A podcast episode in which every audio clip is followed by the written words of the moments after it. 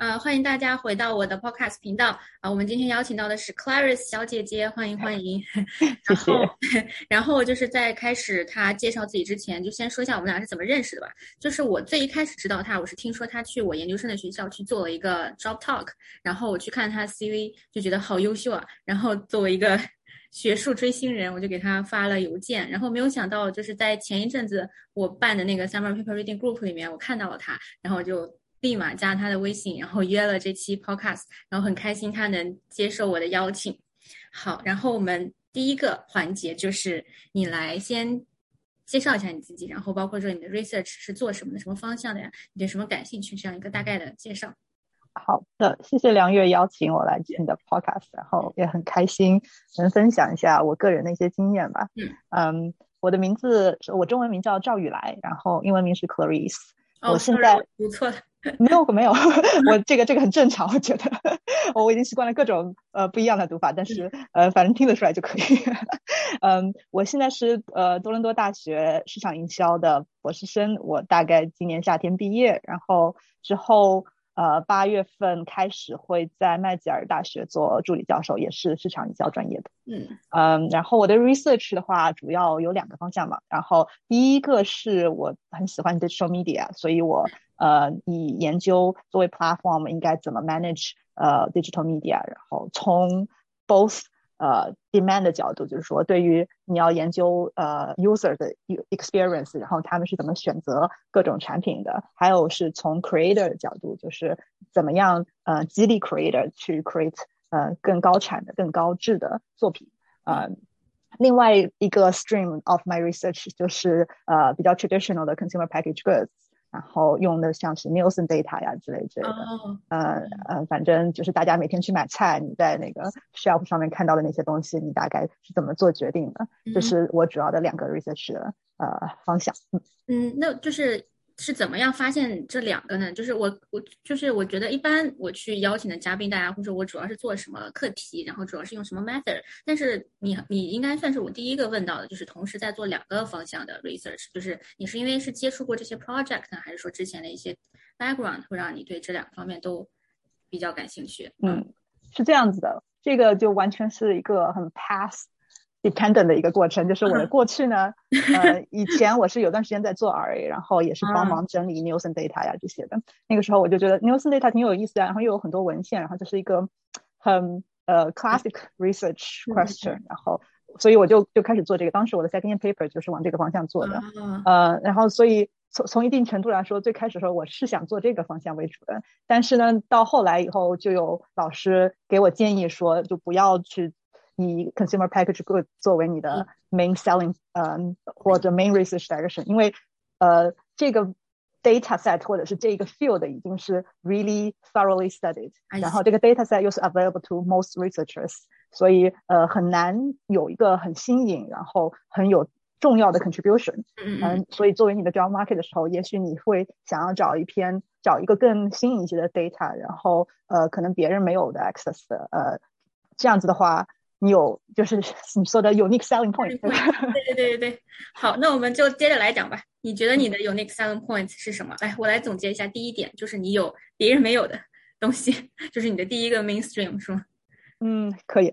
所以我先。解释一下我做的 research 是哪一个，就是各个 umbrella 下面是怎么算的吧。所以我是做 quant marketing 的，然后 marketing 有分 CB 和 quant，两边用的是非常不一样的 methodology。对。呃，然后 quant 里面呢，我又是做 empirical 为主的，然后在 empirical 底下呢，我是做 structural 的。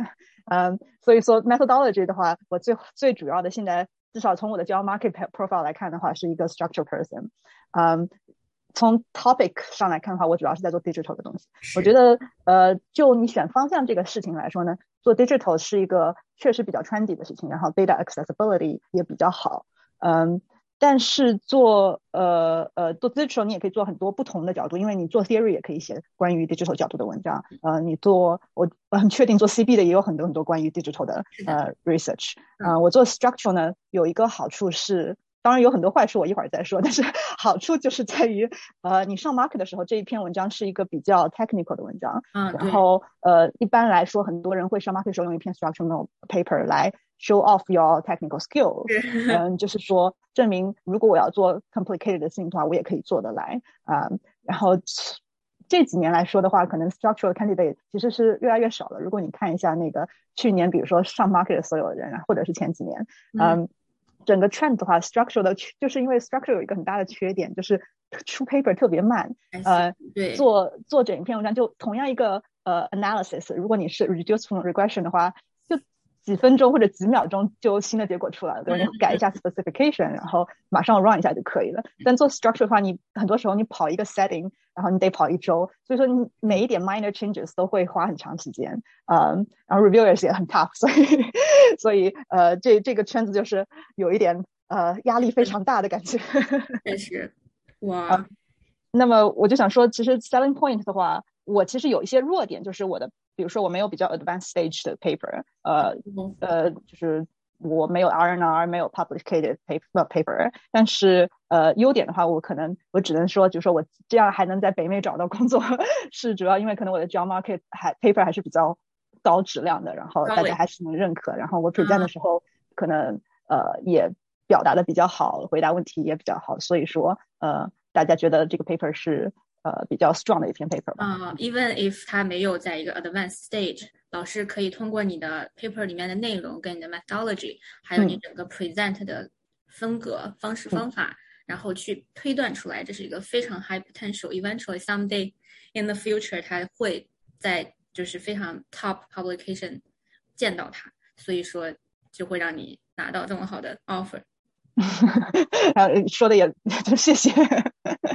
嗯，我从就我个人来说的话，我自己会觉得这个 research question 呃很有意思啊，然后很 exciting 啊，所以我在做 present 的时候，我也会就是很激动这样子。哦，我觉得这个很重要，就是当我们去 present 自己的 work 的时候，一定要就是让我们的 audience 觉得你对这个东西是很有 passion 的，不能就是死气沉沉的在这，因为我觉得不就是先不论整个商学院作为一个 marketing candidate 来讲，我们的东西是一定是能 sell 的。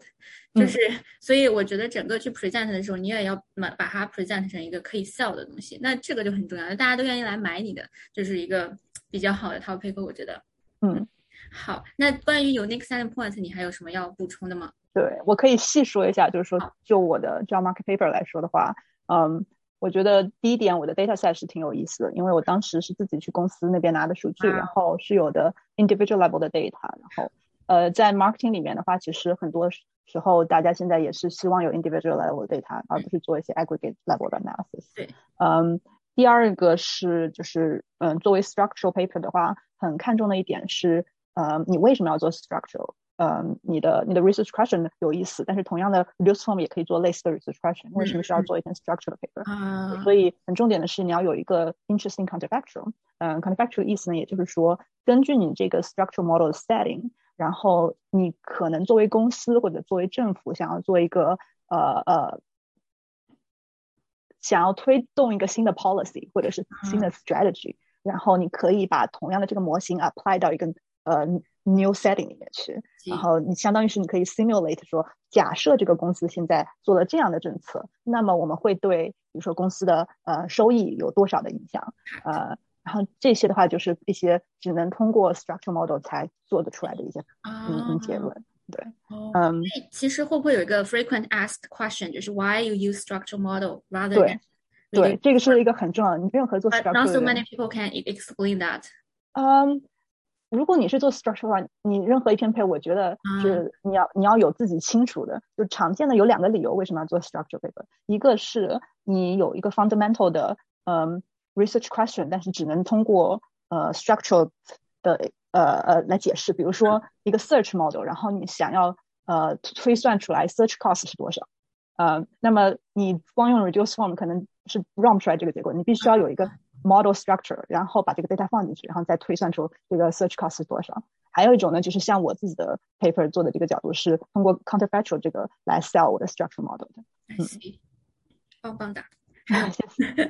然后，另外还有一点，我觉得就是，嗯，这个当然是我就我自己来讲的，我也不知道说我这个是不是做的比别人好，但是，嗯，我经过了整个 market 以后，感觉到就是我以前其他的 paper，比如说我在什么 conference present 啊之类之类的，嗯，他的我当时的准备的那个充分程度是完全没有跟你上 job market 的时候你的 paper 准备充分程度是一致的。嗯我我可以解释一个，就是也我也推荐以后其他人去这么做。嗯我当时就基本是上 market 之前开始 present 之前准备了嗯将近一百个 research，就是 potential Q&A，然后你把所有 potential 别人可能问你的问题全部写下来，然后把可能你能对应的 answer 也全部写下来，这样你就是万事俱备。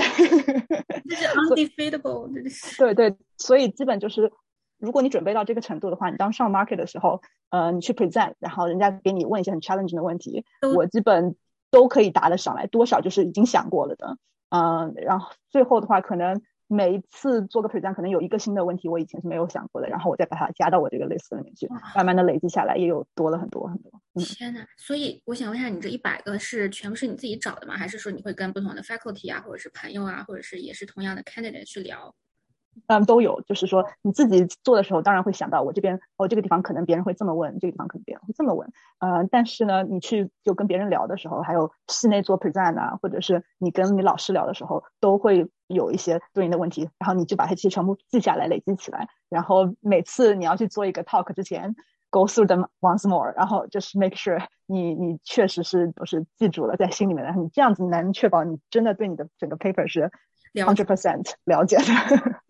我有一个其实比较类似的例子去跟你讲，就是我当时去申 PhD 的时候，因为我觉得我的 recommendation letter 可能比较弱，然后我前前后后大概 approach 了一百多个 faculty，就是去了解，就首先肯定不会有人回我嘛，然后但是就是通过去问他们问题，然后通过跟他们的一些沟通，去真的了解自己，我觉得就跟你去了解你的 paper 是一样的一个道理。然后这个我是真没想过，就是竟然可以准备到一百多个以上的问题，我以后也会这么做的，就是对对。我要到不会被问到。对，我的老板跟我讲了，你就是上 market 就是要这么准备，然后我、嗯、我才是做这件事情。其实以前的话，去什么 conference 啊什么，从来没有考虑过要做这么完整的准备。很多时候被问到的问题，我就 on the spot，然后我就为大家应付一下就完了那样子。呃，但是这个的话真的是，就是你确保每一个问题的回答还要好，你不能说只是我有一个回答就可以了，你要确想清楚这个是不是最好的回答，有没有其他的角度、啊、其他的点你可以解释这个问题的。它会不会像是一个套娃的过程？比方说，你比方说你现在有个大的问题，然后你会不会想说，有可能问完这个之后，它的 follow up 是什么？会有几种可能性？对对，做成一个 tree 可以。嗯，所以你很多时候一个问题底下可能会包含几个不同的角度。如果这个人是这么问的，如果这个人是那么问的，呃，你要有不同的回答，就不能千篇一律。一定很重要的是要理解人家问问题的时候是从什么，就是 Where does the question come from，right？And then 呃，对对症下药。那你会试图，比方说加一点个人的 personality 进去，比方说你加一点幽默啊，或者是加一点什么在你的答案里面吗？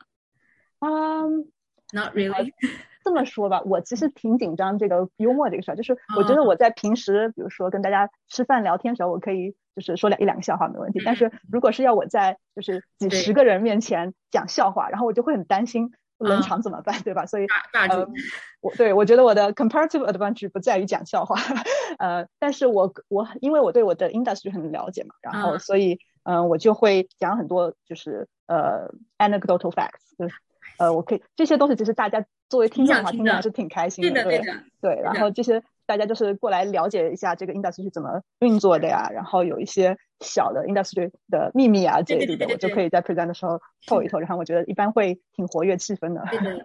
就是我我当时 master 的时候做的论文是，如果我们把啊、uh, loyalty program points 想成一种货币，怎么样去做它的 dynamic pricing 跟它的 inventory optimization？、嗯、就是因为我以前在 Marriott 工作的时候，我有经历过一些这样 loyalty program 的 merge 新的东西，所以我经常会被问到的问题就是我什么时候订酒店最便宜？我怎么样通过积分去薅羊毛最好？然后我就会就像你说的，就分享给大家一点 tips 什么的，就是所以我觉得我这点还蛮能 relate，就大家真的还挺好奇，就是对的世界。发生了什么的？对，幽默这个东西其实是挺难 translate。就是大家如果不同的 language background 的话，很多时候你去做一个 presentation，然后底下的人，呃，确实是美国长大的，也是有限，嗯、很多大多数都是 international background，所以呃，有一些 like humor 就是不是 common among all the 嗯 audience、啊。但是这种这种 fun facts，我觉得大家都很有兴趣。确实学到了，学到了。好，那我们接下来一个问题就是说，我想要知道你的一个开窍时刻，就是你有没有一个瞬间，就是说，since when like you realized oh this is what I want to do，或者说，嗯，这就是我想要做的，有没有这样一个时刻？嗯，我觉得。实话说是没有，就是整个过程是比较 gradual，但是 looking back 的话，你都会觉得哦，就是发现自己成长了好多，对吧？就以前我好好天真啊，以为这样子可以啊之类之类的。呃，我觉得每个人都有这样的经历。嗯，我自己的话，我觉得我的 grad school 这几年还是有特别多的 exploration 吧，我就是尝试了蛮多不同的东西的。嗯，并没有说就是一开始就抓到窍门，然后呃跟着老师做的很紧啊之类的。就这个角度上，我其实是。欠缺的，但是从另一个角度来看的话，就是我自己觉得，呃，摸索了很多，也不一定完全是浪费时间。嗯，对。然后我可能从最早开始想要做学术的时候，我小时候是想做，我说小时候其实是本科的时候，本科的时候我是想做理论的。然后，嗯，但是就是那个时候我其实就是上微观课啊什么，我觉得特别有意思，然后就想要呃以后做这个方向的那个呃呃研究，但是。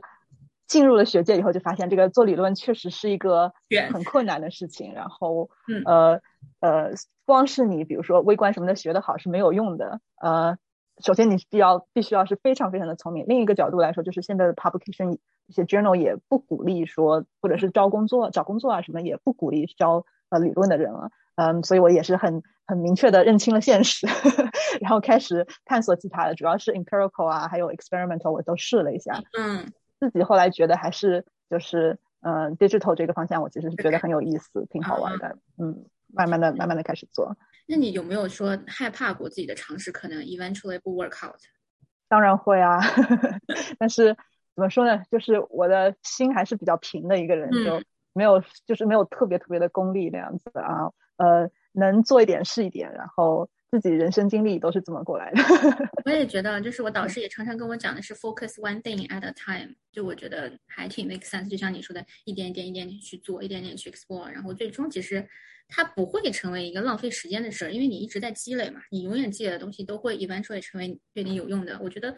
读书就是这样的，学习就是这样，你对会说的很会没有用的，我觉得，嗯，对我就说，我我刚刚还看你的 CV，我还很好奇，怎么你还 TA 或者是教过什么 Principle of Microeconomics？哦，对我以前是微观出身的。对，那我知道了，就是因为你还之前是蛮想去做做这一块的啊。那我懂了，嗯啊，那关于这一点，你还有什么要补充，或者说想再多说一下的吗？嗯，我觉得还挺重要的一点就是。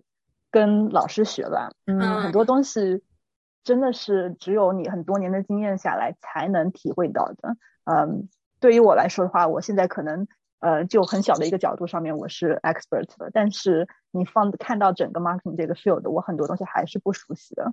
嗯，所以呃，跟你的导师这些就是已经有十几年、几十年经验的人，跟他们提到任何一个 research question，他也许你自己觉得好像是呃。哦，我从来没想过这个问题，我觉得挺新颖的，是吧？他们就说，哦，其实你看那个六十年代的文献，他们已经有有类似的这个角度在做了。然后，呃，你要考虑一下，如果那个时候已经有人在做了，现在你想要再要呃有什么新的 contribution 你可以做得出来的？这其实也是一个理论问理论 research 的一个呃很困难一点，因为其实八九十年代的时候，整个 theory field 是非常非常的。繁荣，嗯，所以现在的很多 theory paper 的话，要么是做的很复杂的，要么是就是你必须要 apply 到比较现代的一些问题上面，比如说 digital context 里面，嗯，platform 啊什么什么的，这些有一些很那个时候不会见到的一些 research question，然后你再运用过来做，也可能就有新的 contribution 了。嗯，好的，那我们问最后一个，说一说遗憾，就是你的，嗯，你希望你曾经做过，但是 eventually 你没有机会去做，或者说你曾经。挣扎着做了很久，但后来发现完全没必要。有没有这样一些故事跟大家分享一下？好啊，好。嗯，我觉得就是说，其实说回来的话，就是我因为试过很多东西，然后我觉得，呃，试很多东西是一个挺有意思的事情。毕竟你在 grad school 就是来学的嘛，然后呃，现在你就是基本是 full time 学习，虽然有些 T A R 的活。嗯，但是主要的精力还是放在学习上面，所以你能用 grad school 的时间多学一些东西都是好的。呃，之后开始做教职以后，肯定有很多 teaching duty 啊，还有 admin duty 啊，这些都是非常花时间的事情。嗯，同你就可能不太能静下心再来学习了。我比较后悔的一点的话，可能是我就是没有呃跟上这个 machine learning 的这个 train。我我自前自己目前手上可能有些在尝试 machine learning，我都是 run run package，就没有太深入的理解。嗯。我觉得作为 grad school，如果有时间的话，去看一下最新颖的，然后现在在研究或者是呃呃，甚至是 publication 啊，这些都在做什么东西。呃，machine learning 既然是这么火的话，也是有原因的。为什么呃这些文章能发出来？然后。呃，他们的 selling point 在哪里？然后未来的这个方向会怎么走？就这方向，其实我是不太了解的。然后我还现在也挺有兴趣的，想要再去多学一些。嗯，是即使我们可能不一定以后会做这个，但是通过我们在就是 PhD 阶段，因为有大把的时间可以去学习，我们可以去就是了解看看，就也不一定它真的会有用，但是你去学习一下，你去知道，总比你不知道强。对对，嗯。然后还有什么？嗯。我可能觉得自己不够 social 吧。我觉得梁月你特别厉害的这一点，我也很佩服，就是呃能和这么多人交朋友，然后讲分享经验啊，这类这的。然后我觉得长期来说的话，其实整个学界就是一个很小的圈子嘛，然后互相认识啊，这些都是一个很重要的事情啊。嗯，大家能能分享一下自己的 research，分享一下自己的经验，都是很珍贵的机会。对，所以我们在 Summer Paper Reading Group 认识了，然后有了这一期 Podcast。然后非常感谢你邀请我过来。当然，那就是最后的最后，你有没有还有什么没来得及讲？然后最后想跟大家说的？嗯，最后的最后，嗯，看吧，就是怎么说呢？嗯，每个人有不同的 research 风格。我觉得有些人很早的就发现自己喜欢做的东西，或者是很确定，就是你。毕竟你跟导师是一个很重要的事情，你跟对了导师以后，之之后的话，呃，整个 pass 会比较顺利。嗯，所以如果你可以找到很合适的导师，早期开始，就是从第一年、第二年开始就已经在做 research 的话，这是最好的。嗯，我们多大这边的风格就是比较跟 econ 靠得近一点，然后所以很多时候前几年其实有蛮多呃走弯路的时间的。嗯，像还有一点，就比如说。找数据这个事情，我会建议大家都早早开始找数据，越早越好。嗯，我们我知道有些老师会，比如说呃，把自己的数据跟学生分享，然后他的学生就可以用这个数据来写教 market paper。嗯，我们系里的话，基本从历史上来看是没有这样的，就所有的 PhD graduate 如果你做 empirical 的话，都是自己拿的数据。嗯，然后就是基本算是个传统了吧，也被逼出来的传统。所以，嗯，作为如果你是在一个这样的环境里面的话，越早开始找数据，然后，嗯，向别人请教一下要找什么样的数据合适呀，然后怎么样是一些比较，呃，比较 practical，然后呃见效的一些找数据的方式会比较好。对，我也非常同意这一点。就是我 master 的时候去跟万豪北美的一个 VP 要了一些 individual level 的 points redemption reservation data。我已经觉得我很幸运了。从我找第一天开始到我真的拿到这一个 Dropbox 的 file，用了七个月。哇，那是非常快了。对，前提还是说这个我找到的 VP 他是 Cornell 的校友，并且也要来我们学院的 research 什么 advisory board 当 board member，然后就是很顺利是七个月。但中间也非常有有很多 up and down，比方说 pandemic，他没有空去，他没有人去帮我 download 这个数据了，或者说就是有很忙啊，怎么样？还有 NDA 去签一下，所以我真的非常同意。就是甚至我觉得拿一个 data set 走那些 paperwork，我觉得一年能拿到也很正常。所以就是我从我入了 PhD，确定了我大概以后的方向是 gamification 之后，我就开始慢慢去 search potential 的 data set，然后我现在可能锁定了一个。